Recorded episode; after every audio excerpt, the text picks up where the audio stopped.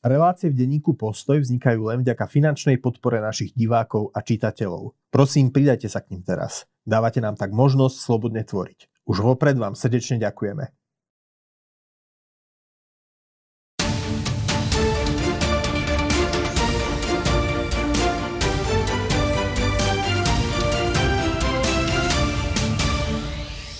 Milí priatelia, dovoľte, aby som vás privítal pri ďalšom vydaní nášho diskusného špeciálu s Andrejom Žiarovským. Andrej, vítam aj teba. Zdravím ťa, ahoj. Dnes sa budeme rozprávať o Veľkej októbrovej socialistickej revolúcii, ktorá bola takto v novembri, paradoxne, a budeme sa rozprávať, ako to prebehlo. Predtým ale si najskôr povieme čosi o aktuálnom dianí zase na ukrajinskom bojisku. Andrej, zdá sa, že na fronte je naďalej, na východnom fronte je kľud a na druhej strane ale dejú sa veci v politike. Vieš čo, kľudom by som to až tak nenazval, no keď vezmem, myslím, že zrovna nejak tak rok dozadu som dostal takú otázku, že koľko bude asi pri jednej z debat, besied, že koľko asi bude trvať táto vojna. Ja som vtedy vyriekol, že pokiaľ Ukrajincom vyjde jarná alebo letná protiofenzíva, takže do roka, do dňa. No a pokiaľ nie, takže spejeme k zamrznutému konfliktu. Takže zdá sa, že ako za B bolo správne, čo ale neznamená, že predsa, že na tom fronte je úplný kľud. Oni tie boje ako pokračujú priebežne, ako aj pri tej Avdijivke. Sice posledný týždeň a pol sa ten front nepohol, ale ako toto hrdlo na tej severo západnej strane Avdijivky sa pomaličky zužuje. Takže ako začína mať obavu, či tam náhodou Ukrajinci nespejú ako k bachmutskému scenáru. Ono doteraz to skôr, alebo teda ešte mesiac dozadu to skôr vyzeralo na Vuhledar, keď už použijem tie prirovnania alebo analogie. Teraz dá, akože nechcem malovať čerta na stenu. Ono takto. Aj keď Ukrajinci o tú Avdijivku prídu, pre nich to, povedzme, nebude mať také, to bude skôr reputačné rizik alebo reputačný problém. Takticky na ukrajinskej strane sa tá situácia nezhorší natoľko, koľko sa zlepší na ruskej. Preto tá Avdijivka ako fakticky kryje prístupy k Donecku, ako je ten front fakticky išiel predmestím Donecka, pokiaľ išiel po tej juhovýchodnej alebo južnej, južnom okraji Avdijivky. Momentálne ako už teraz sa im podarilo ten front odtlačiť okrem práve toho výbežku. Takže ono aj toto je jedna možnosť tých príčin, prečo sa práve fixli Rusi práve na Avdijivku. Druhá vec je potom problém logistik. Stále sme svedkami ako boji na logistickom fronte. Rusi začali budovať paralelnú železnicu alebo budujú paralelnú železnicu k tej druhej, ktorá ako po zamrznutí tej ruskej ofenzívy, ktorá bola ako takto rok dozadu, nevyriešila ten hlavný ruský problém, to znamená ten dosah tej železnice, ktorá vedie severným pobrežím Azovského mora z dosahu ukrajinského dielostreľstva, a potom, čo majú ako rakety alebo prostriedky dlhšieho dosahu, tak už vôbec nie. Takže Rusi začali budovať paralelnú železnicu. Uvidíme, ako na to zareagujú Ukrajinci, lebo oni si na túto logistiku alebo tieto logistické počiny ruskej armády veľmi strážia. Ďalším aspektom tých bojov je, Ukrajinci nepolavujú tlak na Krym. Za posledný týždeň fakt sme boli svedkami poškodení 3 lodí dokonca. Ruských lodí. Ruských lodí. 4. sobota, ak to dobre počítam. Novembra? Áno, novembra. Bola poškodená v Kerčských lodeniciach korveta, to je trieda 22800. Projekt 22800, korveta sa volá Askold, bola fakticky krátko pred dokončením. Tie poškodenia tej nadstavby, z tých dielčích záberov, ktoré som videl, sú dosť masívne. Či je loď na odpis, alebo nie na odpis, to si v tejto chvíli ako netrúfnem povedať. Teraz čerstvé správy, zdá sa, že to bol ako tento útok z noci na dnes, natáčame v piatok po obede, treba povedať. Boli objektom útoku, zase mal to byť kombinovaný útok morskými hladinovými drónmi a vzdušnými drónmi. Boli poškodené dve menšie malé výsadkové lode, projekt 11700 Serna. To je v podstate týchto lodí už Čiernamorská flotila ruská stratila pomerne dosť. Minimálne jedna bola potopená, poškodená pri boji o Hadí ostrov. O jednom poškodení viem ešte mimo tieto boje. Takže to by bola tretia, štvrtá, piatá, ako v takomto kontexte. Čo už je akože skutočne ako dosť výrazné poškodenie tých prepravných alebo narušenie tých prepravných alebo výsadkových kapacít čiernomorského námorníctva. Takže toto síce ako ten front sa nehýbe, aspoň za posledné 2 týždne, nejaké veľké významné posuny tam nie sú, ako hovorím, o pár 100 metrov sa zúžilo to hrdlo. Sa ťa spýtam na predmostie na druhej strane. Správna poznámka. Jediný pohyb, ktorý, alebo nejaká výraznejšia aktivita, ktorá sa vykázala, je práve ako na predmostí, na ukrajinskom predmostí, na ľavom brehu Dnepra. Ani nie tak z hľadiska územných ziskov, ale z hľadiska pohybov techniky. Aj tie delostrelecké súboje do značnej miery sa práve ako ten posledný týždeň dosť koncentrovali práve na túto západnú časť bojiska. Dotkneme sa ešte politiky. Množia sa teda aj také vytriezvujúce správy v západnej tlači o Ukrajine, o jej schopnosti vôbec odolávať v tomto konflikte. Hovorí sa, že už Ukrajina nemá dosť mužov, ktorí by bojovali, že začína tá únava teda fungovať nielen v západných metropolách, v západných hlavných mestách, ktoré Ukrajinu podporujú, ale aj medzi samotnými Ukrajincami. Hovorí sa teda, že už prezident Zelenský má aj vyzývateľa prezidentského. Zatiaľ prezident Zelenský hovorí, že by nebolo možno dobre robiť uprostred vojny prezidentské voľby, tak povedz, čo zase samozrejme ho kritici zneužívajú, že sa chce stať diktátorom. Takže povedz, čo tá politika, ktorá signalizuje takú tú únavu na Ukrajine aj na západe, čo nám signalizuje? Ešte, ja to môžem konfrontovať s mojimi osobnými dojmami, lebo ja som bol v Kieve asi pred mesiacom a zdržal som sa tam takmer celý týždeň. Pobudol som niečo aj vo Lvove. By som povedal nejak zmenšenie odhodlania u ľudí, u toho bežného obyvateľstva, samozrejme za ten týždeň, ako ten týždeň nepokrie, by som povedal, všetky aspekty, alebo netvrdím, že zvlášť, je to... Zvlášť teda v hlavnom meste a potom v meste, ktoré je centrum ukrajinského národného pôvodu. Človek sa ešte stýka akože s určitou skupinou ľudí, ale ako mal som možnosť pochodiť a tak ďalej. Takže ako z tohto pohľadu, ako nevidel som alebo nejakým spôsobom nejakú únavu z vojny a tak ďalej. Samozrejme, trvá to už rok a pol, keď to vezmeme, viac než rok a pol. Tá únava je prirodzená, akože on aj z počiatku, aj ten ukrajinský narratív bol, že to nebude dlhá vojna, akože nepriateľa vyženieme po tej prvej vlne tých úspechov.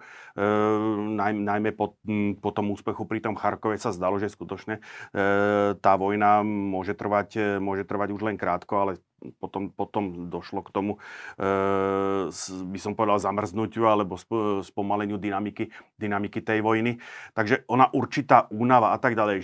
Či sa Ukrajine končia alebo vyčerpávajú ľudské zdroje, pokiaľ viem, tie mobilizačné rezervy tam ešte sú, akože ešte z hľadiska. Ono aj keď človek ide aj v tom Kieve po tej ulici, akože stretnúť, by som povedal, človeka v mladšom alebo v strednom veku v civile nie je problém. Takže otázka spýtam, je... Že údajne nám tam, teda naši diváci nám vypisujú často pod videom, že čo to rozprávate, veď musia chytať tí verbovači ukrajinskí chlapcov, ktorí sa hrajú futbal na ulici a proste takéto správy. Do akej miery je to nejaký hoax, do akej miery sa to naozaj deje? Ja som sa na toto pýtal mojich ukrajinských známych, akože títo samozrejme popierajú. Ja sám som nič takého ako nevidel a hovorím, prešiel som to Ukrajinou ako autom fakticky od Malého Berezného. Čiže autom si bol na Ukrajine? Až po Lvov, ako potom som išiel samozrejme vlakom. Ale ako nevidel som ani na stanici, ani nejakým... Áno, vojenská polícia sa tam pohybuje, ale nevidel som žiadne nejaké ako dramatické zábery, že by niekoho lapali a tak ďalej. Dokonca aj na checkpointoch, ako keď ide človek autom, tak ako všetky tie kontroly prebehli absolútnom kľude. Čo chcem povedať, možno je skutočne sa zmenšuje, ako by som povedal, je to prirodzené. Po tom roku a pol vojny sa znižuje alebo ochladuje to nadšenie, tá únava prirodzene, ako sa tam dostavuje. Hovorím, neviem, v tejto chvíli akože ešte nemám úplne akože sám v hlave poskladaný ten obraz, či už tej Ukrajine skutočne dochádzajú tie ľudské zdroje alebo nie. Skôr by som povedal len, že možno ten režim nechce, by som povedal, aj keď je formálne je vyhlásená mobilizácia, ale nie všetky odvodové ročníky boli povolané. Tak možno tiež tak ako na druhej strane, ako aj prezident Putin takisto tiež váha, alebo je politicky veľmi ošemetné pristúpiť ďalšiemu nejakému kolu tej mobilizácie, tak predpokladám, a zvlášť keďže máme momentálne na stole otázku prezidentských volieb, tak aj Zelenský jednoducho určite aj jeho tým rozmýšľajú tým, či je alebo nie je, aký to bude mať politický dopad, povedzme povolať do zbrane, alebo teda odviesť, lebo však hovorím, mobilizácia vyhlásená je, len nie sú odvedené tie ročníky, niektoré odviesť do zbrane, ako by som povedal, ďalšie a ďalšie ročníky. Keď som sa dotkol tej kauzy, spomenul som tie voľby, bola vždy otázka, či organizovať voľby alebo neorganizovať prezidentské voľby v tejto situácii, keď Ukrajina je síce nie de jure, ale de facto vo vojne. Aj pred reláciou sme sa rozprávali, že história pozná tie analógie, že krajina, ktorá bola vo vojne, jednoducho tie demokratické procesy sa nezastavili. Spomínali sme americkú občiansku vojnu. Ostatne Američania urobili voľby aj počas druhej svetovej vojny. Aby sme to personifikovali, tak počas americkej občianskej vojny bol Abraham Lincoln potvrdený ako prezident do druhého volebného obdobia. Samozrejme, krátko na to bol zavraždený. A zase taktiež počas druhej svetovej vojny v 44. bol vlastne Franklin Delano Roosevelt potvrdený ako prezident, len zomrel potom. Ale napríklad Briti akože voľby posunuli. Ak si dobre pamätám, a práve až nakoniec vojny. Až fakticky.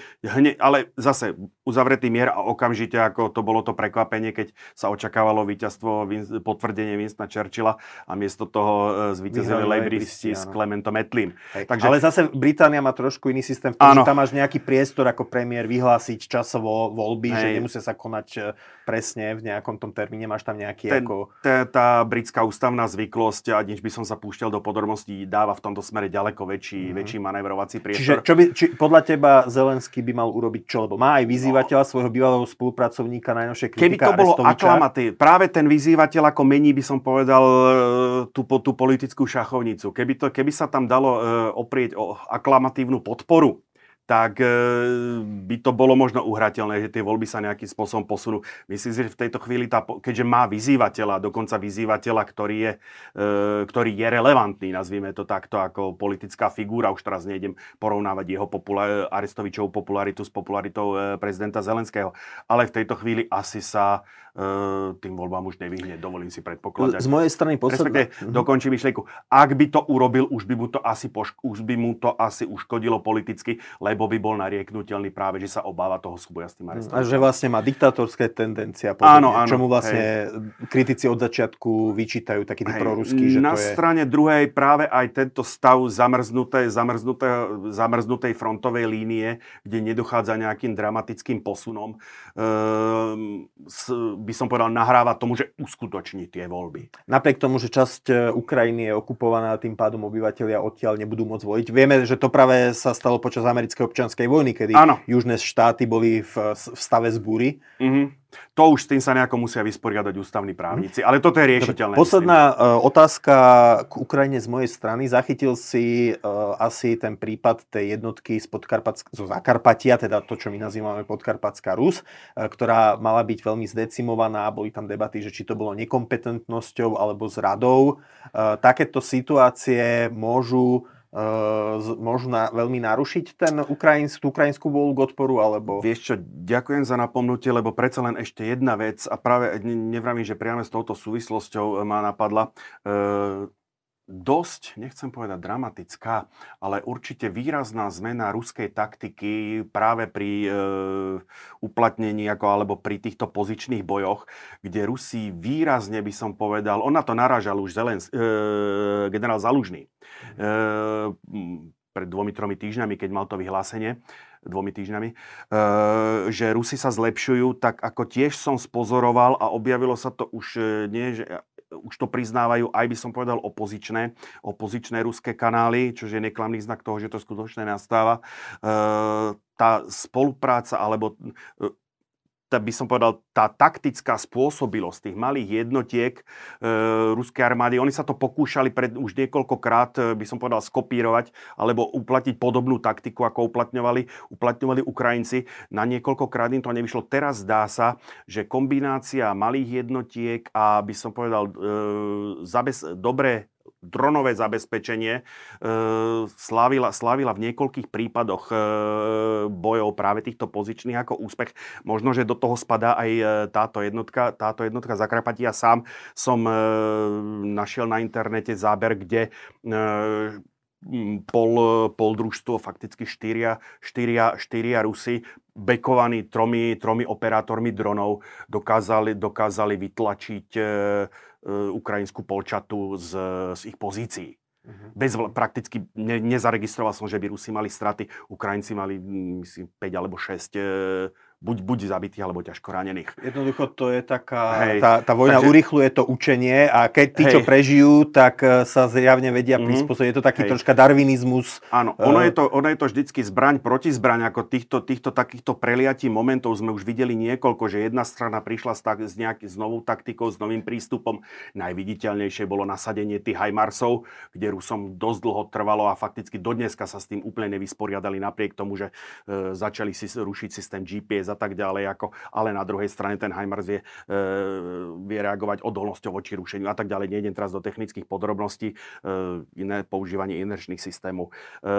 Takisto momentálne vidíme, že ako tí Rusi skutočne učia sa možno trošku pomalšie, než sme čakali, a sám som čakal niečo v štýle už niekoľkokrát tu spomínanej zimnej vojny, kde ten proces, by som povedal, tej implementácie tých vojnových skúseností, možno pod vplyvom razantnejšieho maršala Timošenka, bol vtedy ďaleko rýchlejší, alebo možno to bolo ako práve Stalinovou osobnosťou, to už v tejto chvíli posúdiť neviem. Čakal som, že to bude trošičku rýchlejšie, ale vidíme, že ten proces tí Rusi a neváhajú ani, povedzme, kopírovať alebo uplatniť u seba to, čo vidia ako u protivníka. Dobre, poďme teda k tomu výročiu, ktoré sa viaže na začiatok novembra. No. My sme tu na začiatku debatovali, že či používať ten názov, ktorý sa u nás zaužíval pred rokom 89, teda Veľká októbrová socialistická revolúcia, lebo ten protiargument znie, že nebola to revolúcia, ale nebolo to nejaký celospoločenský pohyb, ale štátny prevrat niekoľkých revolucionárov z povolania v hlavnom meste. Nebola to socialistická revolúcia, alebo bola to revolúcia, ktorá zvrhla vládu socialistu Alexandra Kerenského. Nebola v októbri hlavne, ale v novembri. Bola v novembri, to je rozdiel juliánskeho georgiánskeho kalendára. Teda to už či veľká, no tak to už je, do akej míry bola veľká. Zase sa vraceme k tomu, že sa udiala v hlavnom meste a odtiaľ sa nejakým spôsobom až rozšírila krajine. Takže skúsme najskôr terminologicky, môžeme hovoriť o vosre. A samozrejme ešte pred divákom dodám jednu vec, že pokúsime sa, alebo ja ťa skúsim teda dotlačiť na konci v odpovedi, že čo nám teda vosr môže povedať o šanciach na zmenu možno vlády v Rusku, ale teda dávam slovo tebe. Ja možno začnem trošičku z inej strany. Vrátim sa dvomi slovami k Prigožinovmu puču, pretože keď si spomenieme na ten veľmi emotívny prejav prezidenta Putina, tak on práve spomenul reminiscenciu na rok 1917 a varoval spoločnosť pred návratom k pomerom v roku 1917. Čo sa stalo v tom roku 1917? Vo februári bol niekoľko storočný cársky režim zvrhnutý do značnej miery spontánnou revolúciou. Čiže toto zdôrazníme pre diváka, že v Rusku boli v roku 1917 dve revolúcie. Februárová revolúcia, ktorá ukončila, hovorím, 300-ročnú vládu Romanovcov. A ešte pred ním, keď vezmeme Rurikovcov, tak skutočne tá ruská monarchia patrila, alebo ten monarchický režim na území Ruska patril k tým starším štátnym zriadeniam v tom európskom priestore, v tom euroazijskom priestore. A bola nastolená vláda, režim, ktorému výkonnou mocou tohoto režimu bola dočasná vláda, ktorú máme tu práve ako hneď na prvom slajde, na prvom obrázku. Áno, máme inak zväčšený kurzor, čítame vaše výhrady a teda... Chvíľu nám to trvalo, ale zväčšené. Mnohí ste hovorili, že potrebujeme väčší kurzor, takže máte ho mať. Táto vláda, ako dočasná vláda preto, ono to evokuje, že ako keby už vedela, že ako jednoducho bude zvrhnutá. Ona dočasná bola preto, lebo mala pripraviť voľby a novú konštitúciu. Čiže zase tu máme Rusko vo vojne a napriek tomu išli do volieb. Áno, tak napriek tam iná situácia akože ani nebola v danom momente, lebo skutočne v tom Rusku ako došlo k rozkladu tohoto spoločenského režimu. Možno viacej tu, keď budeme riešiť legie, tak tam akože tam o tom budeme hovoriť tiež, lebo to malo svoj odraz potom. Hlavou vlády, on veľmi známy je Alexander Kerenský, to je prosím tento pán na pravej strane, ale to prvou hlavou dočasnej vlády bol Kniežal Lvov. On nebol SR, bola to koaličná... SR, treba povedať, bola to koaličná vláda pozostávajúca z niekoľkých strán. Hlavnou hybnou silou, ktorá sa ako vyprofilovala po tej februárovej revolúcii, bola tzv. Tá strana SR-ov, strana socialistov revolucionárov. Ruština má rada skratky, takže preto tí SR-y... Že to boli akože niečo ako sociálni demokrati na západe? To veľmi ťažko by sa to akože nejakým spôsobom... kategorizuje do toho politického režimu. Tá strana SRO bola strašne širokospektrálna. A to ju koniec koncov aj pochovalo. Ona to bola taká zmes agrárneho socializmu, nazvime to takto, akože veľmi, skutočne sa mi hľadajú veľmi agrárny ťažko... Agrárny socializmu, myslíš, že teda chceli asi pozemkovú reformu a rozdeliť pôdu medzi... Áno, bola to strana vidieka, bola to strana roľníkov, bola to strana toho, čo neskôr získalo pomenovanie to kulak tých sedliakov. Akože to bola sila, ale zároveň aj slabosť tejto strany, pretože jednak ako jej podpora v mestách, no a koniec koncov tá politika sa väčšinou robí v mestách, bola slabšia a za ďalšie mala mnoho krídel a frakcií a ono to sa potom prejavilo, ako budeme rozprávať o tom historickom vývoji toho 1917. roku v Rusku, ono sa to prejavilo ako fakticky neschopnosťou tej strany sa brániť a naopak akože došlo k jej, by som povedal, deštrukcii práve kvôli tým vnútorným nekonzistenciám alebo vnútorné nevyjasnenosti koncepcie, neznášanlivosti krídel a skrátka tá strana sa rozložila. Napriek to, ale Kniežal Lvov nebol SR, Kniežal Lvov bol konštitucionalista tých vládnych strán. Boli tí tzv. Kadeti, že konštitucionálni demokrati? Áno, presne tak, to je tá skrátka, kadeti, konštitucionálni demokrati. A ešte tretí do partie sú menševici. Menševici to boli vlastne socialisti. A to sú tie sociálni demokrati. To je tá sociálno-demokratická strana. Tu treba povedať menševici, bolševici. Je to z ruštiny bolšinstvo väčšina, menšinstvo menšina. Ono sa to vyvinulo všetko z jednej sociálno-demokratickej strany, teraz 1905 alebo tak nejako došlo. My sa rozdelili, že? Áno, myslím, že dokonca na Pražskom zjazde to bolo akože oficiálne akože oznámené, lebo samozrejme táto strana bola v Rusku zakázaná, tak ako... organizovala svoj politický život v krajinách, ktoré boli k tej socialistickej myšlienke trošičku zmierlivejšie, dokonca z hľadiska toho Rakúsko-Uhorska, preto to bolo v Prahe, lebo ako Rusko-Rakúsko-Uhorsko boli geopolitickí rivali, takže preto ako tá Rakúsko-Uhorská štátna moc privrela oči, ku vlastnej škode privrela oči nad tými aktivitami. Tam vlastne oni sa rozdelili na tom, že menševici, teda sociálni demokrati, chceli nastojiť socializmus postupne demokratickou cestou. To je paradox toho ruského tej ruskej politiky tejto doby alebo tej sociálno-demokratickej strany, že oni tí bolševici, napriek tomu, on sa to tak politicky ako PR-ovo dnešným pohľadom hodí, že väčšina, oni v tej strane boli paradoxne tvrdou menšinou, ale podarilo sa im jednoducho na nejakom zasadnutí docieliť väčšinu práve na tom zasadnutí, keď to takto, fakticky to bolo v tej Prahe, kde a tým pádom akože väčšina bola za vytvorenie akože strany revolučnejšieho typu, ktorá chce docieliť zmenu sociálneho režimu, ale spoločenského režimu revolučnými metódami proti tým menševikom, ktorí na tom jednom zjazde sa ocitli v menšine, preto menševici a už im taký ten trošičku pejoratívny názov prischol, ale v skutočnosti pritom v tej ruskej sociálno-demokratickej strane predstavovali väčšinu. Takže napriek tomu, že bolševici väčšina, ale ako bola to relatívne veľmi obmedzená úzka skupina ako takých tých profesionálnych revolucionárov, one ako podporu vnútri tej spoločnosti táto frakcia, ktorá sa konštituovala ako strana, ono aj dlhú dobu si tá strana udržiavala tú skratku, že Všeruská sociálno-demokratická strana bolševikov. A v zátvor to bolševikov bolo tak, že B v zátvorke za tú stranu. To premenovanie na komunistickú stranu Sovietskeho zväzu prišlo ďaleko neskôr. Ak sa nemýlim, že to súviselo vlastne aj s rozdielom medzi tradičným marxizmom a jeho prepracovaním Leninom, teda na marxizmus leninizmus. Áno. Že vlastne Marx predpovedal, že revolúciu a nastolenie komunizmu vlastne uskutoční proletariát, robotníci, roľníci a pracujúca inteligencia. No a keďže sa to nedialo, tak Lenin povedal, že nie, že potrebujeme stranu profesionálnych, malá centralizovaná strana profesionálnych revolucionárov, dnes sme povedali, že troška teroristov asi, ktorí proste násilím uskutočnia štátny prevrat. Ako z dnešného pohľadu, keby sme sa pozreli dnešnou optikou na tú bolševickú frakciu, lebo sa práve kvôli tomu, že oni ani nezaložili samostatnú stranu, sa stále tvárili ako súčasť tej sociálno-demokratickej strany Ruska, len akože tá frakcia bolševikov, tak dneska by sa skutočne dalo na to pozerať ako na nejakú extrémistickú, až teroristickú.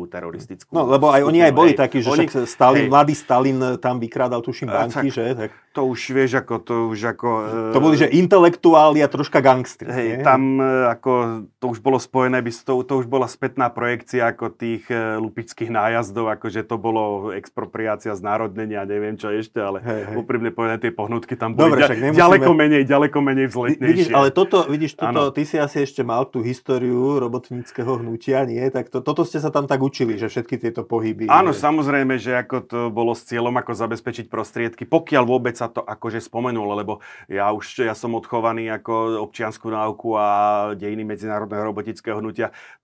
Ja som to ako ročník 71, takže ja som do školy chodil v druhej polovici 70. rokov, prvá polovica 80. rokov, takže to už bolo poznačené tým normalizačným výkladom. A práve o veľa ľuďoch, ktorých dneska budeme hovoriť v tom ďalšom vývoji, sa vôbec nehovorilo, pretože z nejakých dôvodov boli na indexe. Zvláštnou personou je tam práve akože, by som povedal, ten Stalin, ktorý ako nedal sa vyškrtnúť jednoducho z tých dejín, kvôli veľké vlastenské vojne a tak ďalej. Na druhej strane ako zase kult osobnosti 56 rok, ale teda trošku odbiehame akože od tej témy. Takže vráťme sa na jar 1917, februárovej revolúcii. Takže po februárovej revolúcii. Politickou chybou, ťažko to nazvať politickú chybu, ale jednoducho dočasná vláda vyjadrila odhodlanie dodržať záväzok vyplývajúci z dohôd, trojdohody, keď to takto poviem, a pokračovať v tej vojne.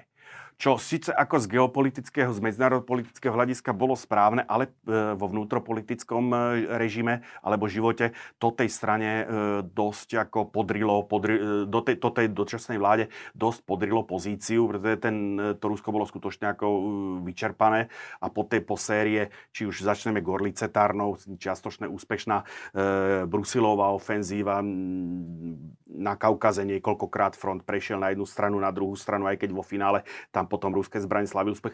Niemej bolo to všetko, ako veľmi stálo to veľa životov a hlavne tú ruskú ekonomiku to doslova ako a zrejme civilisti v zázemí veľmi trpeli nedostatkom. Že? A to, čo my si tu pamätáme na konci vojny, že boli zásobovacie problémy a tak ďalej, to je len odvar z toho, čo zažívali akože ľudia v Rusku. A do toho prišiel Lenin s jednoduchým heslom. No to nebolo také jednoduché, pretože do toho prišiel nemecký generálny štáb. No presne, to nepredbiehajme. Áno, do toho prišiel nemecký generálny štáb s myšlienkou, ako to Rusko vyradiť z vojny. Oni videli, že tam sú veľké problémy, že možno netreba veľa jednoducho. A skutočne akože tie hlinené nohy sa zosypú, keď sa do toho kopne. A došlo ako k veľmi, by som povedal, k jednej z najúspešnejších špeciálnych alebo špionážnych operácií, alebo ako to nazveme v dejinách, kde v zapečatenom vagóne takou zložitou cestou ako cez Švédsko, Fínsko, zo Švajčiarska cez Nemecko a potom Škandináviu. Áno, že? Tak nejako, že zo Švajčiarska, lebo oni boli vo švajčiarskom exile, takže potom cez Nemecko vo vagóne, ktorý mal fakticky exteritoriálne práva, Ako keby tá časť, aby neboli porušené nemecké zákona, tak tá časť vagóna, v ktorom boli títo revolucionári aj so svojimi rodinami, vedení Leninom, treba povedať, bola vyhlásená za exteritoriálne územie a až do Fínska. Fínsko bolo de jure síce ešte stále súčasťou Ruska. Prosím, keď bolo lepšie čitateľné, tento minister vpravo dole je vyslovene ministrom povereným správou fínskych záležitostí. A to Fínsko už v danom momente de facto bolo samostatným štátom. Sice de jure ešte nie uznaným, ale de facto už sa riadilo. Tam už boli vtedy asi aj Nemci, nie? Lebo Nemci vlastne mali, sa potom ocitli nejak v týchto aj v pobaltských krajinách, aj v Škandinávii, teda vo Fínsku. Ale tá ich prítomnosť nebola, akože tá fínska, by som povedal, tá fínska spoločnosť si to v zásade dokázala uregulovať sama. Samozrejme, Nemci mali zájem na tom, aby sa to Fínsko odčlenilo, takže prispeli zbraňami, prispeli inštruktormi, ale ako... A keď tam vypukla občianska vojna medzi červenými a bielými, tak oni potom pomohli Mannerheimovi poraziť červených. Ale to už zase predbiehame. To už zase predbiehame 2 roky až do roku 1920. Takže, ale v tejto chvíli akože by som povedal, ešte sme ďaleko pred občianskou vojnou. Akurát to Fínsko sa skutočne spravovalo autonómne, viedlo, nechcem povedať, že svoju zahraničnú politiku, ale jednoducho tá hranica akože medzi Švédskou a Fínskou bola bez problémov priechodná. Týmto vlakom sa dostal Vladimír Ilič Ulianov, Lenin, až do Petrohradu. Ukážeme si neskôr, nie je to originál auto, z ktorého potom rečnil k davom, ale je to len napodobenina Austin Putilov. Ale ešte trošičku musíme ako sa vrátiť zase krok dozadu, lebo tuto je dočasná vláda, hovorím, jej najvýznamnejšou, alebo najznámejšou personou bol Alexander Kerenský. V danom momente minister vnútra, ale s veľkým vplyvom na armádu a neskôr po grófovi Lvovovi sa stal aj predsedom. Ale ako to hovorím, to trošičku predvíhame udalosti. Nič menej výsledkom tej februárovej revolúcie bolo dvojvládie.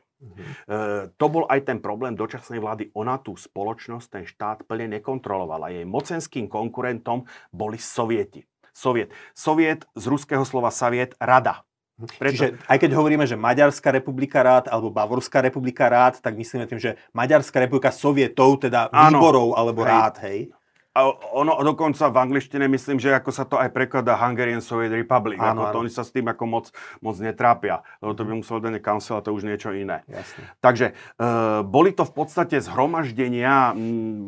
Tie soviety boli zhromaždenia vojakov, robotníkov, roľníkov. Ono to bola taká konfederácia skôr. On to akože nejaké pevné vedenie nemalo. A treba povedať, že oni to spočiatku ovládali práve títo esery. Takže došlo k takej paradoxnej situácii a tam sa práve prejavila ako tá roztrieštenosť vnútorná tej strany socialistov revolucionárov, že časť esery fakticky dominovali vo vláde, zároveň esery dominovali v sovietoch a predsa si tieto dve štruktúry mocensky konkurovali. Až do chvíle, a to ešte stále akože Lenin cestuje Európou vo vagóne, kde sa k slovu prihlásil Lev Davidovič Bronštejn, známy pod menom Trocký. Len taká zaujímavosť, to Trocký, to nie je žiadne nejaké veľké revolučné meno, on v podstate s určitým zmyslom pre iróniu si falošné doklady, keď bol väznený ešte pred revolúciou, nechal vystaviť na meno hlavného dozorcu vo väznici, kde bol, ktorý sa volal Trocký. Myslím, že Lenin znamená lastovička, alebo niečo také, nie? To neviem, priznám sa, ako Stalin je muž z ocela, Molotov je ako pokladivé. Admirál Okťabrský zase na počesť práve oktobrovej revolúcie. Priznám sa, pri tom Leninovi, tam som počul, že je to skôr od rieky Lena. Tam bol Vovina, ale to je ako, tam je viacero výkladov, prečo si ten Lenin zvolil tento pseudonym. A lastovička sa povie ako po rusky? Lastočka. A tak potom je to hlúposť. No, takže treba tu jednu vec povedať. Trocký nebol pôvodom bolševik. On sa pohyboval na periférii tých menševikov, bolševikov. On bol vždycky taký solitér, výborný rečník, veľmi dobrý organizátor sa ukázalo. A on svojím spôsobom sa k tým bolševikom pridal. Ono sa mu to neskôr, keď sa moci zmocnil Stalin, tak mu to potom akože sa mu to vrátilo. Ono hodne hovorí aj o tom, že to bolševické jadro, Bolo práve v tých krajinách, bolo v Švajčiarsku a s pomocou centrálnych mocností Nemecka sa... Trocký sa ukrýval dokonca vo Francúzsku, potom, ako, potom, potom išiel až za Atlantik, takže dokonca v Kanade bol zatknutý, vrátil sa cez Britániu. Druhá vec, ktorá mu potom bola vyhodená, akože samozrejme pri tých procesoch, že je ako britský špión, ale to bolo akože paušálne obvinenie, ktoré sa dostávalo všetkým. Ja tak trošičku preskakujem ako do toho obdobia tej stalinskej tyranie. Nič menej, Trockému sa podaril husársky kúsok. On s tou skupinou tých petrohradských bolševikov sa mu podarilo ten petrohradský soviet v tom kľúčovom momente toho začiatku tej jary roku 1917 postupne ovládnuť. Bavíme sa marec, apríl, máj, jún. Do toho došiel Lenin, ktorý jednoducho vyhlásil okamžite po návrate do Ruska, to sa stalo v marci, vyhlásil tzv. Aprílové tézy, ktoré akože šmahom preškrtli všetky nejaké myšlienky o tom, že postupnej transformácie spoločnosti. Povedal, žiadna podpora dočasnej vlády, ideme si zobrať moc revolučnou činnosťou. No a toto je Tavrický palác. Paradox bol, ako práve to, že oni to boli, obidva tieto prvky dvojvládia boli kontrolované, alebo boli dominantnou silou, boli socialisti revolucionári. Na začiatku samozrejme sa to tvárilo ako koherentne, v priebehu pár týždňov akože tam zavládla vyslovene averzia.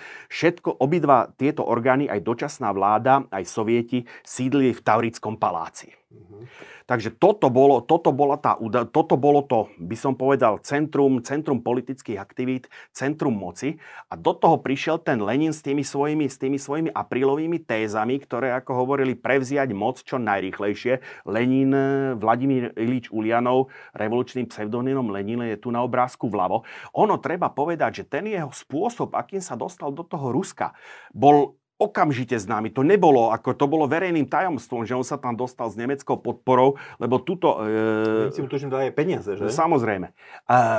Lebo tuto okamžite fakticky jeho prítomnosť v Petrohrade vyvolala protidemonštrácie vojakov, lebo tá spoločnosť, ako aj tá armáda, síce boli tam spoločenské pohyby, ale stále časť tej spoločnosti podporovala, a dokonca v tomto období veľká časť tej spoločnosti podporovala tú dočasnú vládu a podporovala aj pokračovanie toho vojnového úsilia. A tuto na tom transparente je vyslovene napísané: vlast je nebezpečenstvo, vojaci naspäť do zákopov, Lenina vrátiť naspäť Wilhelmovi. Takže ako nie je to tak, ako nám to bolo podávané, čo sme ako generačné husákové deti, že Lenin prišiel akože a v tom momente ako všetci, okrem malej hrstky ako reakčníkov a imperialistov, bolo proti nemu. Ono to bolo skôr opačne v danom momente. Skutočne ten Lenin, ako tie Leninové myšlienky, tá podpora tých bolševikov, nevravím, že bola marginálna, ale rozhodne akože nebola dominantná. A budeš hovoriť aj o tom, že vlastne on sa už o niečo pokúsil v lete a potom musel ujsť do Helsinky? No presne k tomu ideme. Toto sú, prosím, udalosti z 4. júla 1917, kde hovorím,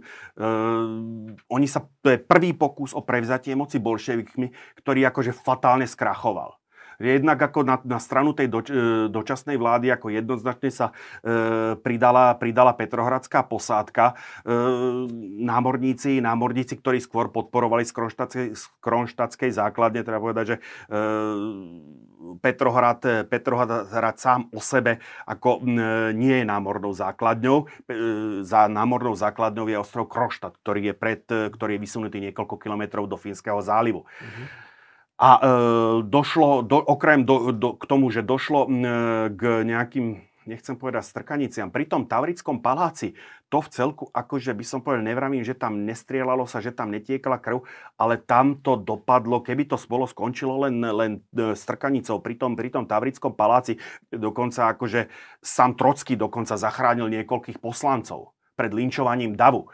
To by ešte bolo, ale potom došlo skutočne ako k násilnostiam. Toto je, prosím, roh ulic Nevský prospekt a moja obľúbená Sadová je ulica v Petrohrade, a tam došlo skutočne k streľbe, k zrážke demonštrantov a jednotiek verných dočasnej vláde. Bolo to tak, že na tých demonštrantov počkali vlastne na oknách vojaci s gulometmi a spustili na nich paľbu?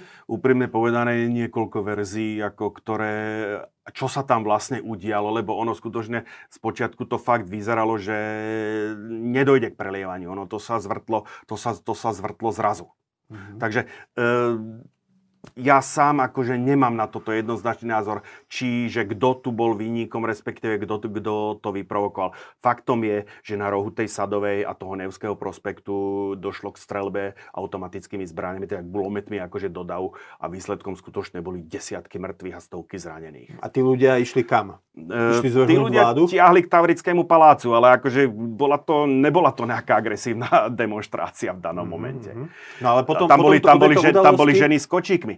Vy, samozrejme, po tejto udalosti Lenin ušiel do Helsinky. Áno, no výsledkom toto už vyvolalo potom akože aj tvrdý zásah zo strany dočasnej vlády.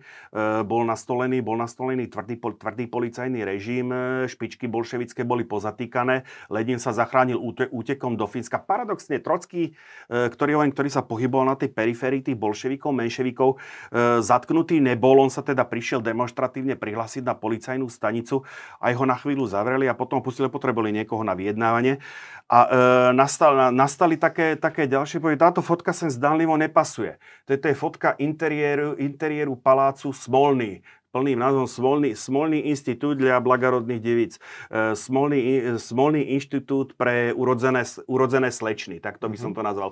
Bol tam výchovný inštitút, ktorý vychovával slečny zo šlachtických rodín. Samozrejme, v tých revolučných časoch už táto inštitúcia tam nebola. Nič menej po tom, čo po tých udalostiach boli tie soviety vytlačené z toho Tavrického paláca a bolševici sa opevnili v tomto Smolnom paláci Smolný, ktorý sa stal, by som povedal, tým nervovým centrom bolševikov a bolševikmi ovládaných sovietov už pri tej tvrdej politickej konfrontácii, ktorá nastala medzi júlom a oktobrom alebo novembrom podľa gregoriánskeho kalendára.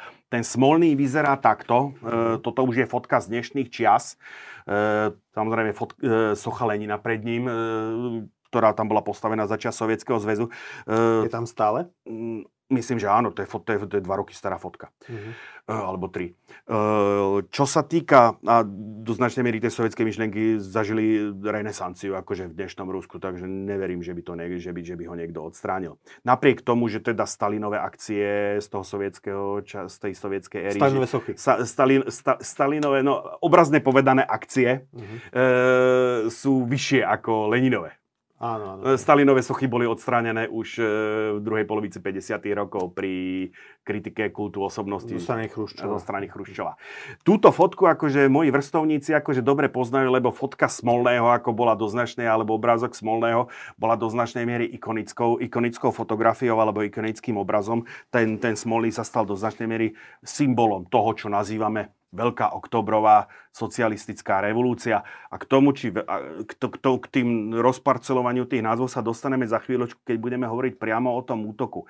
Ale podstatné je, že zase ten podiel tej organizácie, konsolidácie moci, konsolidácie pomerov, hlavným motorom nebol Lenin, nebol Stalin, ktorý bol v danom momente úplne marginálnou figurou. Lenin bol vo vyhnanstve.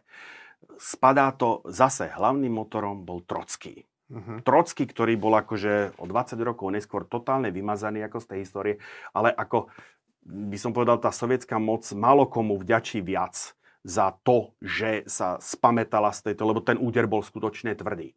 Ako tá strana bola skutočne rozhonaná a zdalo sa, že došlo k prestriedaniu, Kniežal Lvov odstúpil, predsedom dočasnej vlády sa stal práve Kerenský. Myslíš potom júli? Po týchto júlových udalostiach. Kerenský bol dovtedy, myslím, minister vnútra. Minister vnútra, ale akože de facto bol aj ministrom, ako nie síce de jure, ale de facto bol ministrom obrany. Mal veľký vplyv, by som povedal, na udalosti v armáde. Však on aj chodil ako stále akože v tej uniforme. Ale Kerenský urobil dve chyby. No. Prvou bolo, že napriek tomu, že ten stav spoločnosti ani ten stav armády tomu nezodpovedal, jednoducho trval na, možno, že trošku je krátkozrakosť západných dohodových mocností, chceli po Rusku jednoducho urobte ofenzívu. Ono tomu súviselo trošičku aj so situáciou na frontoch. Veľmi úspešná ofenzíva v Kaporete, kde rakúsko-horské a nemecké jednotky vrhli fakticky taliansku armádu od rieky, minule sme o tom hovorili, od rieky Soča k rieke Pieva, museli ich zachraňovať Briti, museli ich zachraňovať Francúzi. Situácia na iných frontoch tiež nebola ako až tak nejak moc optimistická. Jednoducho západné vlády tlačili na Kerenského, aby niečo podnikol, aby jednoducho dostal tým svojim spojeneckým záväzkom. Kerenský či už nechcel, alebo nedokázal odolať týmto tlakom. Bola spustená tzv. Kerenského ofenzíva, ktorá ale skončila totálnym krachom. Prepáč, ešte na obranu Kerenského, že vlastne on do určitej miery, však on chápal tú situáciu vnútropolitickú, ale on bol asi aj nútený spraviť tú ofenzívu. Tá dočasná vláda potrebovala peniaze, ktoré jej mohli požičať len západné dohodové vlády. Čiže on asi spustil tú ofenzívu práve kvôli tomu, aby získal peniaze, aby sa tá nová moc mohla konsolidovať. Áno, len síce uchlácholil západné vlády, ale koniec koncov podlomil svoju vlastnú moc. Mm-hmm. Práve súčasťou, ako nie, že súčasťou tej kerenskej ofenzívy, ale počas kerenskej ofenzívy zahviezdili, by som povedal, sú tam dve také svetlejšie chvíli. Jedna je práve účasť československých legií pri Zborove. A druhá je práve jediný, ako dá sa povedať, úsek frontu, kde tá armáda niečo dokázala. Minimálne sa nerozložila, preto pri tej kerenskej ofenzíve to šlo doslova k rozkladu tej armády, ako vojaci začali masívne. A dovtedy len sedeli, akože, lebo to bola aj práve taká tá politika niektorých tých revolučných strán, že ani vojna, to neskôr sa to nazvalo ani vojna, ani mier, že kde tí vojaci hovorili, my budeme ako brániť to Rusko, my budeme sedieť v zákopoch, ale nechcite po nás útok. Lebo útok je krvavý, ako to musí človek, to skutočne ako tie útoky za tie ofenzívy za tie prvé svetovej, to boli aj na západnom, aj na východnom fronte, to boli veľmi krvavé, kde sa otvoreným terénom ako útočilo, kde sa otvoreným terénom s nasadenými bodákmi postupovalo proti gulometom. Len zase povedzme, že vlastne Nemci front prebiehal hlboko po ruskom území. Áno, to už v danom momente ako ten rozklad tej armády ako fungoval ako proti, by som povedal, proti tej dočasnej vláde, pretože ako ten front sa zarezával, fakticky tie straty, ktoré zaznamenávalo Rakúsko-Horsko počas Bruselovej ofenzívy, boli v tomto momente úplne zmazané a ten front ako pomaličky, ale isto sa zarezával, alebo teda ten postup centrálnej mocnosti, nie aj nejako dramaticky, ale sa zarezával stále hĺbšie a hĺbšie do toho ruského územia. Jediný ten, kto zahviezdil, ako komu sa kto dokázal vykázať nejak bojové výsledky, bol práve generál Lavr Kornilov. Áno, sme si rozprávali v súvislosti s Prigožinovým pučom, že? Áno, tam práve, a tu je tá paralela s tým Prigožinovým pučom, akože teraz sa k nej vraciame z druhej strany. Mm-hmm. Tohoto človeka, ktorý bol veľmi populárny, si Kerenský vybral za ministra obrany, ako predseda vlády. A hovorím, mňa tu vždycky napadne paralela Kerenského s Gorbačovom, ktorý mal takisto veľmi nešťastnú ruku na výber, by som povedal, členov toho užšieho mocenského kruhu, ako či už budeme hovoriť o maršálovi Jazovi, ktorý bol ministrom obrany, alebo Krúčkovi, ktorý bol šéfom KGB, Pugo, ktorý bol ministrom vnútra. Tak toto sa zhmotnilo ako v tom roku 1917 do osoby generála Lavra Kornilova, ktoré vo chvíli, keď bol ministrom obrany, nenapadlo nič iné, len jednoducho zobrať svoje vojska a začať tiahnuť ako na Petrohrad. Čímž ako v danom momente to, čo bolo tá Petrohradská posádka, ktorá ako mala pri tých júlových udalostiach veľmi jasno vo veci, už o pár týždňov neskôr vo chvíli, keď ako ťahol ten Kornilov proti vlastnému predsedovi vlády, keď to takto vezmeme proti vlast, tak samozrejme oni ostali totálne zmetení. Naopak, kto sa zorientoval v tejto situácii, boli predtým zdecimované soviety, bolševici, ktorí jednoducho intenzívnou agitáciou tú Kornilovovú armádu na ceste do toho Petrohradu rozložili. Tento pán vpravo, tých činiteľov tam bolo viac, ale najvýznamnejší z nich je práve námorník Pavel Dybenko. tu už v povojnovej uniforme vysokého dôstojníka, sa pohyboval raz NKVD, raz Červená armáda. Má dokonca, vidíme tam vyznavené rad červenej zástavy, takže skutočne v danom momente toto je fotka asi z 1935. V danom momente jeden z najvplyvnejších ľudí v štáte. Jeho agitátori na prístupoch k Petrohradu, tú Kornilov jednu, ktorá zase, treba povedať, nebola až tak, to bolo pár tisíc vojakov, ale v danom momente by to bolo stačilo na uchvátenie tej moci, lebo tej dočasnej vláde skutočne neostal nikto.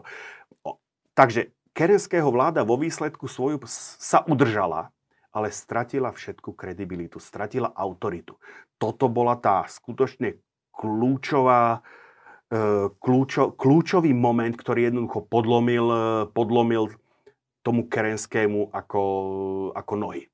A z tejto rany, že fakticky tá Kerenského vláda vďačila za udržanie bolševikom alebo tým bolševickým agitátorom, ťažko to nazvať, to bola prosto zmeskaná hra, lebo to bol ďalší, tam je tá situácia veľmi neprehľadná. K tým bolševikom sa postupne začali pridávať tie také radikálnejšie odnože, či už tých eserov, alebo tých menševikov. Jednoducho ten rozklad tej kvázi, nazveme to prodemokratickej, alebo teda tých síl, ktoré podporovali stále ten konštitučný režim, to ustanovenie toho konštitučného, toho ústavodárneho zhromaždenia a pokračovanie, dneska by sme povedali tou demokratickou cestou, ten tábor sa fakticky rozložil po tomto. No a potom nasledoval samozrejme druhý návrat Lenina.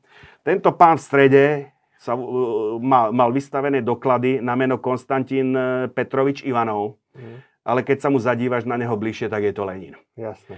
Aby jednoducho unikol pozornosti ako polícii, bezpečnostným jednotkám dočasnej vlády, lebo ono samozrejme jej moc bola podlomená, ale ešte stále nejakú akcieschopnosť si zachovala, tak s oholenými fúzami, s parochňou, ako kurič lokomotívy sa traduje, sa jednoducho vrátil do Petrohradu a prvé, čo bolo, že podrobil tvrdej kritike týchto dvoch pánov. Ten pán vľavo je Lev Kamenev, vpravo Grigori Zinoviev. Teda ako, čo sa týka tejto fotografie, tak to sa hovorí, že tomu človeku nič dobré z očí nepozerá. No, to už nechám na psychológov. Spolu s Trockým boli, dá sa povedať, najvplyvnejšími predstaviteľmi bolševickej strany alebo členovia toho užšieho vedenia práve Lev Kamenev a Grigori Zinoviev. Oni sa dokonca, Kamenevi sa hovorili ako Miláčikovi, Leninovom Miláčikovi, no Miláčik, nemiláčik. Jednoducho oni hlásili, oni práve pod vplyvom toho neúspechu z toho júla. Hlásili, tak dobre, nevyšlo to revolúciou, nevyšlo to násilím, tak to skúsime, ako by som povedal, politickým bojom. No prišiel Lenin, okamžite ich podrobil tvrdej kritike, ako páni akože sa museli kajať, žiadne také. Pokračujeme v revolúcii, pokračujeme v tvrdom režime, pokračujeme ako v ozbrojenom odpore alebo v plánoch na ozbrojené zvrhnutie moci, ozbrojené zvrhnutie dočasnej vlády. Zase vidíme Zinoviev, tvári sa tu veľmi nešťastne, no ona je to totižto fotka zo zatknutia z roku 1936. Aj to už, keď ho potom Stalin dal. Áno, to už potom keď ho Stalin zatkol a všetky tieto prehrešky, ako by som povedal, im vtedy slúžili ako zámienka k ich zatknutiu a neskôr poprave.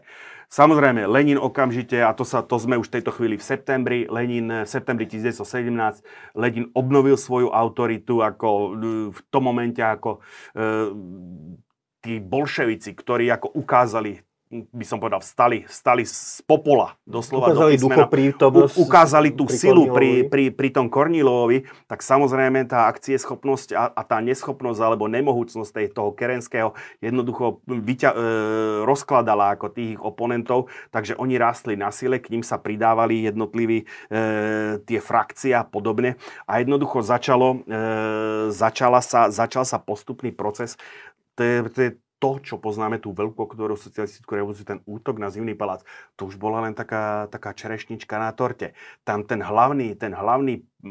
hlavný sled udalostí sa odohral v v tých týždňoch pred, kde v podstate bolševici ulicu po ulice, poštový úrad po poštovom úrade jednoducho ako začali to mesto ovládať, až sa teda dostali do situácie, že fakticky ovládali celé mesto okrem Zimného paláca s palácovým námestím pred ním. Zimný palác, dneska galéria Ermitáž, vtedy sídlo Zimný palác, prosím, na pozadí ako tejto fotky. A tej dočasnej vláde skutočne zostalo len niekoľko jednotiek verných, ktoré bránili, ktoré boli ochotné brániť autoritu tej dočasnej vlády. Toto je jednotka Junkerov, to znamená frekventátov dôstojníckych škôl pochádzajúcich zo šlachtických, alebo teda šlachtický roň. On to znie veľmi honosne. Tá šlachta bola v Rusku veľmi, veľmi početná a existovala tam skutočne veľmi silná vrstva ľudí, ktorí mali, by som povedal, armáles, keď to poviem tak archaicko-uhorsky, že teda mohli sa titulovať ako šlachtici, ale majetkovo ako fakticky tí sedmoslivkári. Áno, tak no, ale majetkovo nič moc, ako jednoducho museli sa fakt živiť, buď títo ľudia, táto nemajetná šlachta, nižšie postavená, alebo mala dve možnosti. Buď mladší synovia, tradične ako u nás na cirkevnú dráhu, starší synovia, alebo do štátnej služby, ako do civilnej úrovne, alebo do armády. Uh-huh. Takže ako to boli tí Junkeri, ktorí ako boli frekventantami dôstojníckych škôl. Potom veľmi zaujímavou jednotkou táto nekvalitná fotka dole, to je tzv. Ženský prápor smrti. Takže keby táto fotka bola vytiaľná, tak presne ako za ním je zase tento oblúk. Takže nič moc z tých jednotiek, toto ostalo k dispozícii tej dočasnej vláde niekde na prelome, keď to povieme dnešným kalendárom oktobra, novembra 2017, keď sa držíme toho juliánskeho kalendára, tak sa bavíme cirka o polovici októbra 1917 a jednoducho bolo jasné, že tento stav akože to je nestabilné, že to dlho nevydrží. Ja by som tu akože dal do pozornosti, ty si svojho času hovoril, že som vysadený na tanky. Ja som skôr vysadený na obrnené autá z čias prvej svetovej vojny. Uh-huh. Toto je taká chuťovka, prosím, túto čo je, to je lietadlo, obrnené britské auto Austin prvej série. Trošku, kto sa vyzná, tak tú prvú sériu charakterizuje práve tento tvar tej kabíny vodiča. Práve tým, že tieto udalosti prebiehali v meste s komunikáciami spevnenými, tak ako fotografie, alebo teda našli v nich široké zastúpenie práve rôzne typy obrnených aut. A ja som niekoľko tých fotiek vystrihol. Toto je práve ten Austin Putilov, to je licenčný Austin vyrábaný v putilovských závodoch. Keď to porovnám... Putilovské závody to boli také veľké, obrovské oceliárne v Petrohrade, áno, z ktorých pochádzali potom robotníci. Neskôr Kyrovský závod. Ktorí vlastne robili tú revolúciu. Hej. Áno, to bola práve tá liaheď, alebo tá personálna základňa tých revolučných červených gárd. Keď si pozrieme ten britský Austin, tak on má veže vedľa seba. Tým ruským ruskou inováciou bolo umiestniť veže diagonálne krížom, čím sa výrazne rozšírilo ako palebné pole, tie veže si nezavadzali, ale na druhej strane zvýšila sa hmotnosť a zväčšil sa rázvor, zmenšila sa priechodnosť v teréne toho auta. Čož ale na tých petrohradských uliciach až tak nevadilo. Toto je auto, ktoré sa má tabuľku, že volá sa vrak kapitála, to znamená nepriateľ kapitálu. Mm-hmm. Ale je to, nevravím, že kópia, ale nie je to originálne auto, z ktorého mal rečniť Lenin pri návrate v tom zaplombovanom vagóne. Mm-hmm. Pri príchode, áno. Veľúčne. Lebo tam je ako dodnes v Petrohrade ešte je niekoľko ako jeho svoch, aj fotografie zachovaná, ako stojí na kapote toho auta a odtiaľ reční. Mm-hmm. Takže ako toto je je síce podvozok, skriňa a tak ďalej sú originálne, ale nie je to práve to auto, z ktorého on rečnil. Tuto na druhom obrázku, toto už sú autentické zábery z októbra 25. októbra podľa juliánskeho kalendáru 25. októbra 1917 zo 7. novembra 1917 podľa gregoriánskeho kalendáru. Toto auto má bojové meno Lejtenant Schmidt, poručík Schmidt podľa hrdinu revolúcie z 1905. roku a typovo je to Austin, zase britský Austin druhej série. Toto je na pozadí palác Smolný, Vidíme tu kanón, ako ktorí vyslovene tam boli zabarikádovaní, ako bolo to prevedenie na pevnosť. Bolševická jednotka, ako mobilná, povedal by som, ovešala to auto. Toto je pre zmenu licenčné auto Fiat Ižorsk, alebo Fiat Ižorský. Takže len ako malý exkurs ako do bojovej techniky, ktorá mala svoje uplatnenie počas toho, čomu hovoríme Veľká októbrová socialistická revolúcia. A toto je ikonický obrázok. Toto ako popri tom Smolnom, toto je to, čo jednoducho je symbolom tej Veľkej októbrovej socialistickej revolúcie. Krížnik Aurora. Chránený krížnik Aurora. Chránený krížnik je terminus technicus. Označuje by som vývojový typ lode, spôsob pancierovania a tak ďalej. Táto loď bola postavená v roku 1903 a nie každý vie, zúčastnila a bola jedna z mála lodí, ktorá prežila bitku pri Cušime. To znamená v rusko-japonskej vojne. V rusko-japonskej vojne v roku 1905, kde japonské lodstvo doslova do písmena druhú tichooceánsku flotilu, čo bolo fakticky baltické lodstvo, admirála Rožice Svetského ako doslova zmietla akože z povrchu mora. Aurora bola jedno z tých mála lodí, ktoré ani neboli potopené, ani neboli zajaté. Zachránila internácia v Manile. Na Filipínach, vtedy kontrolovaných Spojenými štátmi americkými. V roku 1917 chránený krížnik Aurora už bol ako beznádejne zastaralou loďou, fungoval ako školná loď, dá sa povedať. Hovorím, námorníci boli na strane revolučných alebo revolučných bolševických sovietov, tak aj jeho posádka podporovala bolševické ovládnutie Petrohradu. Ak mám správne informácie, práve na jeho palube mal sídlo veliteľ jednotie, ktoré útočili toho dňa na Zimný palác, bol to Viktor Podvojský. Dneska už neznáme meno. A pritom bol to on, kto dal pokyn k vypáleniu toho legendárneho výstrelu. Treba povedať, bola to slepá rana. Áno. Takže tu došlo, ako v priebehu 25. októbra fakticky ako došlo k obsadeniu posledných ulíc na prístupoch na Palácové námestie. 25. októbra, myslím, to bolo k večerných hodinách, došlo k tomu výstrelu, k útoku a jednoducho nasledovalo to. Ešte vrátim, toto je fotka z dnešných dní. Aurora bola zachovaná. Do roku 1921 fungovala, bola ešte formálne v zostave sovietského námorníctva. Potom bola postavená, ako by som povedal, večný pamätník, tak to nazývajú doslova do písma Rusy, na večné kotvište. Je to taká technicky, možno ako odbočím trošičku, ono asi od 1,5 metra od paluby, od týchto sponzonov nižšie, a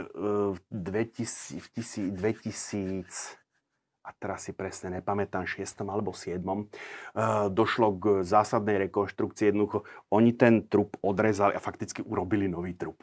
To je len taká ako ešte donedávna to bolo ešte niekedy na prelome 80. 90. rokov, ešte tesne 86. 87. Tesne pred pádom Sovietskeho zväzu bola urobená zásadná rekonštrukcia. Hovorím, vtedy došlo k odrezaniu fakticky toho spodku. Historici voči tomu drasticky protestovali, pretože z hľadiska histórie fakticky znehodnotili tú loď. Ty si predpokladám, že počas svojich štúdí v Petrohrade navštívil niekoľkokrát Auroru. Je to pekné, oplatí sa to vidieť? Ako, vieš čo, priznám sa, keď som tam bol naposledy 2019, v lete.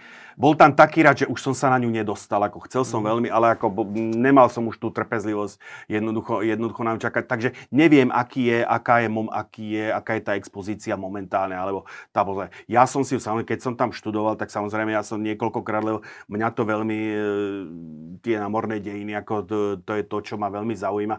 Samozrejme tým, že jednoducho tá loď fakticky ako bola odrezaná že dve tretiny toho lodného trupu, to už nebol lodný trup, to už len bolo vyslovene urobené ako podstament tej paluby, aby sa to tvárilo ako loď.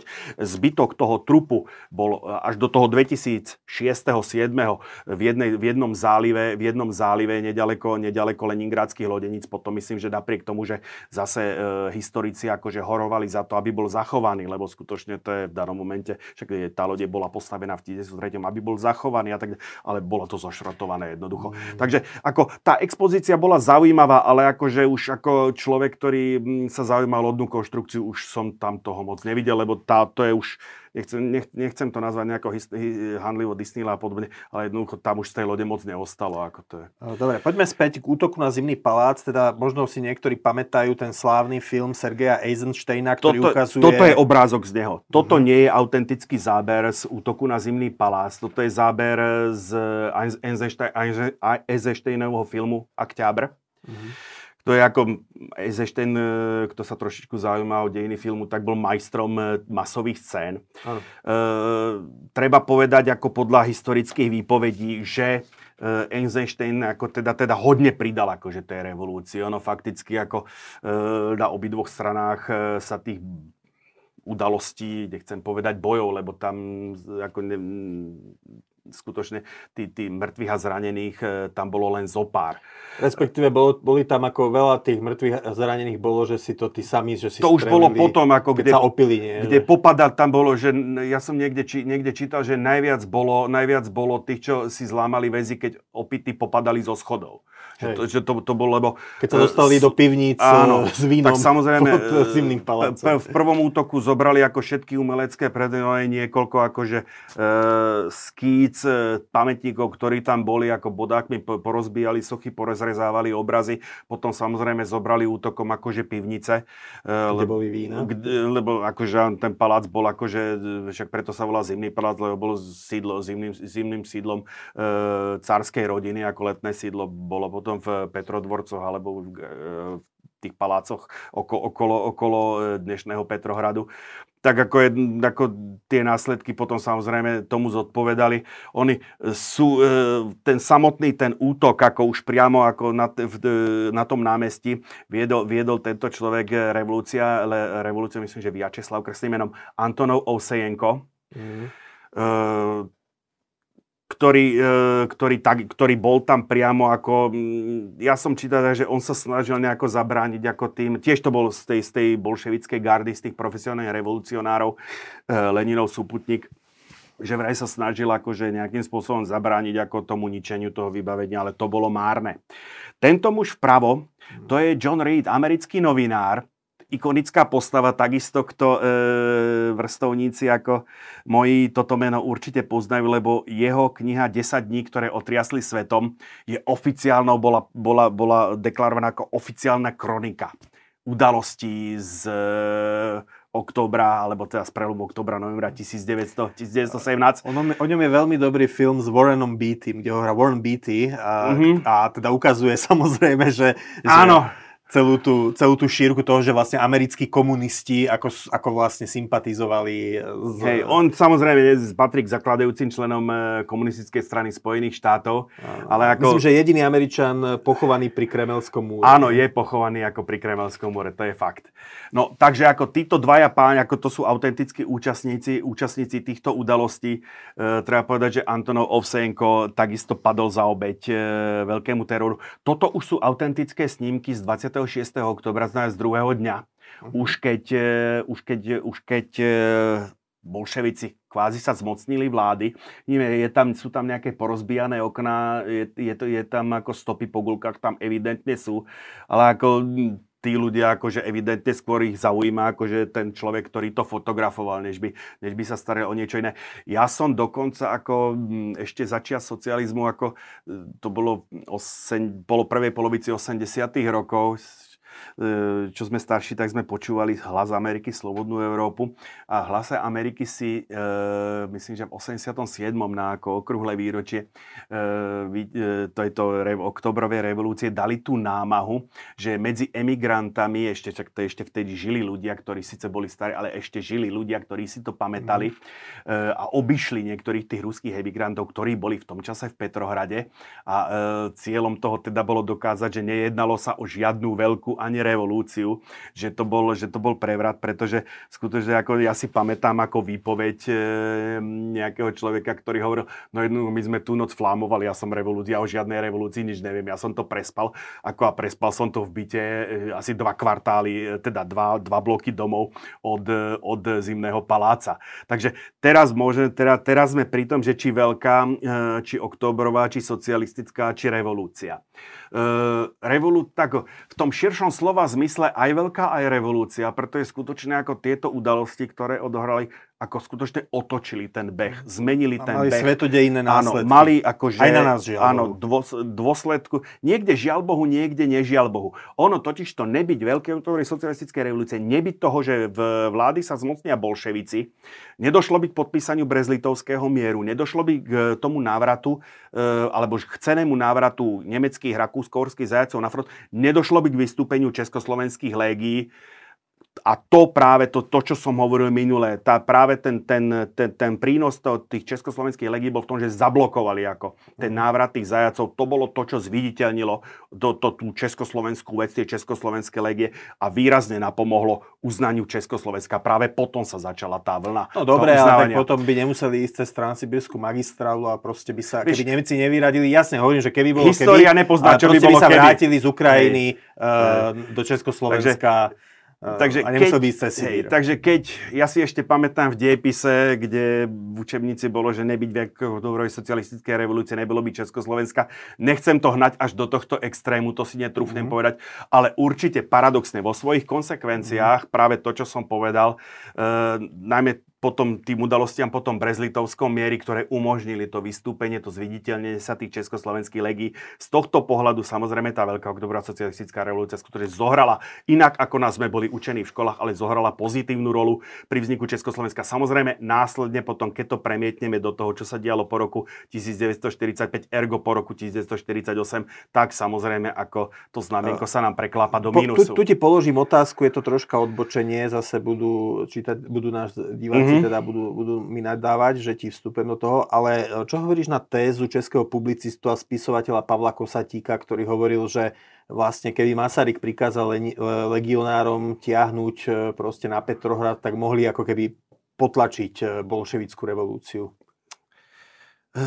Ono sa to na mape takto môže zdať. Ale počítaj z tých legionárov bolo... Niekde medzi 40 a 60 tisícami, tých 90 tisíc, ako keď to započítaš, to už bolo ku koncu, keď ako sa k tým... Asi aj na iných frontoch. Áno, oni boli ale to, čo mohli postaviť skutočne do pola, to bolo niekde medzi 40 a 60 tisícmi. A ešte k tomu, akože nehovorím, že ich mali sústredení na jednom mieste. Nie som si istý, ako či bolo v silách takejto jednotky, alebo takéhoto uskupenia. Myslím, že nie. Ako jednoducho, to je ako vidíme v prvej svetovej vojne, prosto tie údery neboli do takejto hĺbky. Na druhej strane, ale Rusko bolo rozložené, že nikto by sa im asi nepostavil na odpal. No, ale vieš, ako to by zase bola vojna proti všetkým, akože... Ako to je zase, čo by bolo. História nepozná, čo by bolo keby, ale prizná som skeptický k tomu, či by československé légie, čo mohli, čo by sa teoreticky bolo dalo, možno keby s dnešným rozumom zase na to pozeráme, mohli zachrániť cára. Sa hovorí, že oni sa vlastne cára zastavili kvôli tomu, že sa blížili československé jednotky k tomu mestu, to bol Sverdlovsk. Jekaterinburg. Sverdlovsk, no. A že vlastne teda bolševici rýchlo potrebovali podpraviť cárskú rodinu, aby nedošlo k ich oslobodeniu. Ale aj to hovorí, že tie legie nedokázali jednoducho zachrániť ako toho cára, že ako tie legie nemali ako keby silnú kavalériu. takýto rýchly útok na jazdectvo. Mali len prieskumné jednotky, ktoré ako boli pohyblivé, tie boli, by som povedal, hypomobilné, alebo teda koňmo, ale jadrom bola pechota. Tá pechota sa presúva 5 km za hodinu za optimálnych podmienok. To je rýchlosť chôdze. A teraz si vezmi tú vzdialenosť Ekaterinburg alebo Kazaň, Petrohrad a videl si tú vzdialenosť, dráha delená rýchlosť a dostaneš čas. A teraz do toho musíš započítať armáda na presune. Potrebuje jesť, potrebuje piť. Tam bola nejaká motorizácia, mechanizácia. A ešte tam je aj ten morálny rozmer, že prečo máme sa tuto starať do ruských vnútorných záležitostí? My chceme bojať proti Nemecku, alebo sa vrátiť domov. To je ďalšia vec. Samozrejme, bol tam Radola Gajda a tak ďalej, ktorí by akože boli akože do toho išli. Radola Gajda práve kvôli tomu svojmu antikomunizmu, alebo antibolševizmu, lepšie povedané, dokonca vstúpil do Kolčakovej armády. Nebol spokojný ako s tým, že tie československé legie sa nechceli angažovať do tých ruských udalostí viac, než bolo bezpodmienečne nutné. O to budeme hovoriť, keď budeme hovoriť o legiách. Spomenul takisto ako mám postavené modely ako zase obrnených aut Austin 3. série, ktoré operovali ako pod markingom legií. Legie mali svoj pancierový vlak, najznámejší je Orlík. Ale práve tu je tá sila tých legií spočívala v tej mobilite pozdĺž tej železnice. Toto by ich bolo prinútilo jednoducho tú železnicu opustiť. A tá, by som povedal, tá mobilita, ktorá im umožňovala, že pri tom počte relatívne nepočetnej armáde, to bola sila jedného armádneho zboru, a ovládali Sibír v jednu chvíľu Rusko odkazanie po Vladivostok. Samozrejme, tam sa to potom skracovalo a tak ďalej, ale v jednu chvíľu to bolo až takto. Takže vo chvíli, ako keby opustili ako tú železnicu, tú magistrálu, tak v tej chvíli by jednoducho sa tá armáda skutočne zmenila na pešiu a ten postup by bol tou rýchlosťou 5 km za hodinu. By, že sa v tých šírkach toho Ruska utopia. Na mape, však vidíme za prvej svetovej vojny, akože kde komu sa podaril akože nejaký takýto výpad, obchvat. Za prvej svetovej nemáme obchvaty, ako jednoducho nie sú. Že skutočne ako tie armády, tá palebná sila v danom momente prekonávala tú mobilitu. Takto by som to povedal. Takže nevidím toto ako vráťme sa teda k udalostiam po útoku na Zimný palác. Čo sa potom dialo? Ako došlo hneď k začiatku občianskej vojny, ktorá trvala až do roku 1920, alebo... Ako ono je to tak, že vieš, ako to tiež, že niekto neodštartoval štartovým výstrelom tú občiansku vojnu. Tá občianska vojna fakticky vypukla, dá sa povedať, postupne. Môžeme akože s určitou mierou tolerancie skutočne, pretože tá občianska vojna sa datuje už priamo do toho konca roku 1918, pretože aj Kerenský, ktorému sa mimochodom podarilo podľa zlých jazykov uniknúť v ženských šatách z Zimného paláca. Toto nemôžem potvrdiť, že by bol v ženských šatách. Unikol skrčený v aute amerického veľvyslanca. Takže ktorý dostal sa k nejakým jednotkám, k vojenským jednotkám, chcel okamžite zorganizovať protiútok. Dostalo sa mu veľmi vlažnej podpory. Kto sa postavil na jeho stranu, bol generál jazdectva, alebo teda kozácky ataman Piotr Nikolajevič Krasnov. Je to tzv. Známy Krasnov puč. Ale tie jednotky, ktoré on dal, boli pomerne nepočetné a proti nemu sa postavili tie jednotky Červených gárd, vedené práve tým Nikolajom Podvojským, o ktorom som spomínal už, ktorý bol v danom momente veliteľom ako keby toho Petrohradského vojenského kruhu. Na tej Aurore. Predtým na tej Aurore, samozrejme, on mal základňu, ako myslím, že v Smolnom. Tak jeho jednotky, ako dopadlo to podobne s tým Krasnovom, ako s tým Kornilovom, tam tiež tie jednotky do značnej miery sa skôr rozložili, než by boli vojensky porazené. Potom nastalo takéto obdobie, samozrejme Lenin si uvedomoval tú zraniteľnosť toho Petrohradu, lebo on bol aj pomerne blízko v danom momente frontovej línie. V tomto období ako nemecká armáda ovládala pobaltské krajiny, ako tá fronta išla niekde pri Narve, takže ako do toho Petrohradu, neskôr pomenovaného Leningrad, medzi rokmi 1924 a 91, ale v 91. sa myslím, že naspäť vrátil ten názov Sankt Peterburg. Ešte aj počas prvej počas prestoja vojny bol ako teda Sankt Peterburg, to neznelo nemecky, premenované na Petrohrad a následne potom ako Leningrad, tak premiestnili jednoducho to hlavné mesto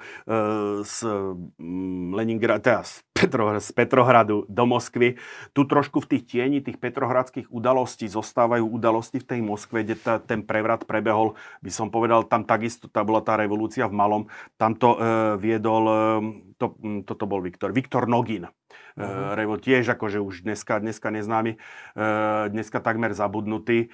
A takto sa podarilo jednoducho aj tým prenesením do tej Moskvy jednoducho tomu Leninovi a tomu jeho týmu akože stabilizovať tú moc. Následne po tom, čo ho boli jednania ako v Breste-Litovskom. To bolo ale už marec 1918. To už sa dostávame. No ono tie rokovania začali fakticky ako, dá sa povedať, niekedy v decembri, ako veľmi rokovať sa začalo hneď, pretože on potreboval nejakým spôsobom to riešiť. Akurát samozrejme Rakúsko, Horsko, Nemecko, ako teda centrálne mocnosti mali samozrejme veľmi tvrdé požiadavky a rokovania zase viedol Trocký, treba povedať. Dan zámer bol akože ťahať čas, pretože sa verilo, že tá svetová revolúcia, aj teda Trocký tomu vyslovene veril, že však on je autorom tej svetovej revolúcie, že tá revolúcia bolševická sa prenesie do Nemecka a tak ďalej. On však tam dokonca ako napokon v Bavorsku a tak nie Rosa Luxemburgová a podobne, ale akože žiadna revolúcia z toho nebola. Takže ako vo chvíli, keď sám Lenin zistil, že ako tadiaľto asi cesta nejde a na to konto Nemecku a Rakúsko-Horsku došla trpezlivosť, jednoducho opustili rokovania ako a napriek tomu, že oni sa pokúšali, ako to bola tá, že ani vojna, ani mier, to bola taká tá politika počas tých rokovaní, oni si uvedomili, ako Lenin si uvedomil tú Kerenského chybu a jednoducho povedal ako tak, ako buď v zákopoch, ale ako tak konec koncov, ona to bola záslova Trockého.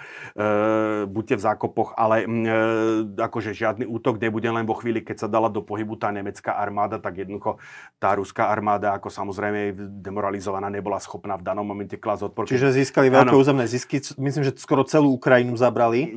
Kompletne celú Ukrajinu, tam východná výspa vzájomného frontu išla pár kilometrov od Rostova na Done. Takže ako to už skutočne sa zakrojilo veľmi hlboko. Tam práve ako bitka pri Narve, akože sa traduje ako začiatok červenej armády, akože prvý stred nejako s Nemcami. Ono sa to prezentovalo ako víťazstvo, treba povedať, to nebolo víťazstvo, akože tí Nemci akože to tam rozprášili. A jedine logistické problémy, dá sa povedať, a to, že preferovali, Nemci sa chceli vyhnúť boju v zastávaných oblastiach, takže oni preto, keď človek sa pozrie na tú mapu toho nemeckého úspechu. On tak na tom severe sa ten front až tak moc nepohol, lebo tam nemali, ale akože skutočne ako na juhu, na južnom časti frontu vybehol ďaleko na východ.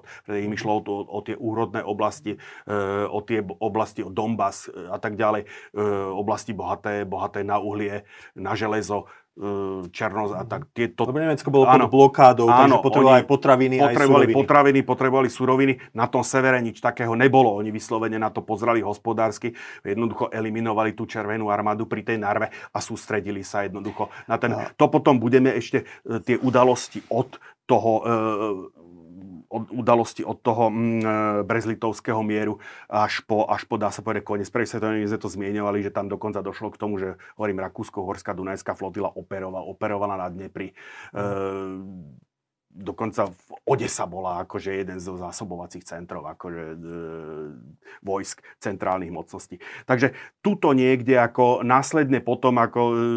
Oficiálne sa hovorí, že tej druhej polovici 1918 ako postupne akože naštartovala tá občianska vojna. To tiež nebolo tak, že by zrazu jednoducho, dá sa povedať, potom aj čo nasledovala intervencia, to, čo sa nazýva intervencia západných mocností, ono to bolo, dá sa povedať, ešte v priebehu trvania prvej svetovej vojny a primárnym motívom bolo jednoducho zabrániť dodávkam zbraní dohodových mocností, aby ich bolševici nevydali. Teraz vlastne naražaš na to, že v Murmansku, Archangelsku, vo Vladivostoku, na Kríme sa vylodili britské, americké, francúzske jednotky, japonské ešte na východ. Áno, presne, Japonci zrovna ako v tom, Američania, Briti ako na severe, Francúzi na juhu, ako v Čiernom mori. Primárnou úlohou tohoto bolo jednoducho zabrániť, lebo tam boli sklady zbraní, sa to v prístavu vykladal obsadiť tie sklady zbraní, aby sa nedostali do rúk Nemecku, pretože tá prvá svetová vojna v tom roku 1918 ešte stále trvala. No a toto v podstate sa považuje za ten začiatok tej občianskej vojny. Ako potom logicky oni tie zbrane, keď už tak ich radšej dali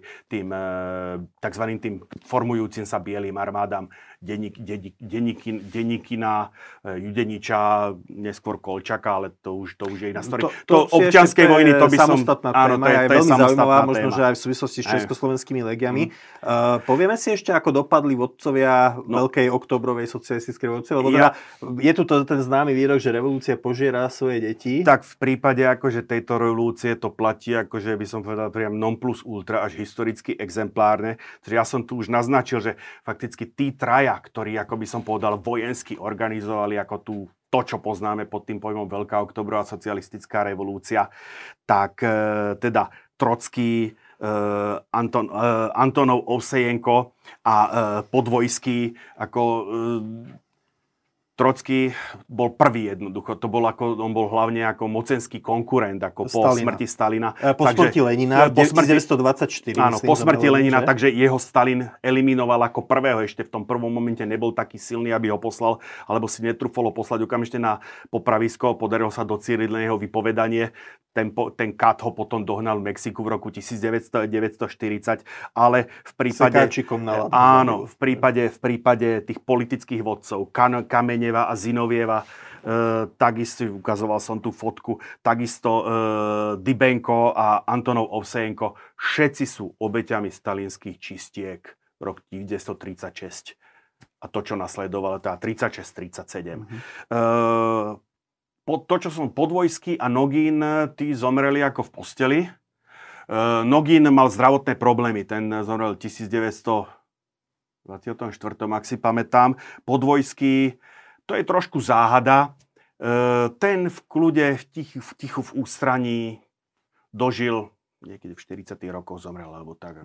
Takže, ešte jedna taká zaujímavá. Ale hovorím, dá sa povedať, že tých vodcov toho októbra 1917, keď príjmem tú termín. My sme hovorili sme o veľkej revolúcii socialistická, to sme spomenuli, že to je práve ten paradox, že naopak, že ono by skôr znelo bolševická revolúcia, lebo bolševici zvrhli socialistov, keď vezmeme, že socialisti revolucionári a menševici boli ďaleko viacej socialistami alebo sociálno-demokratmi než tí bolševici.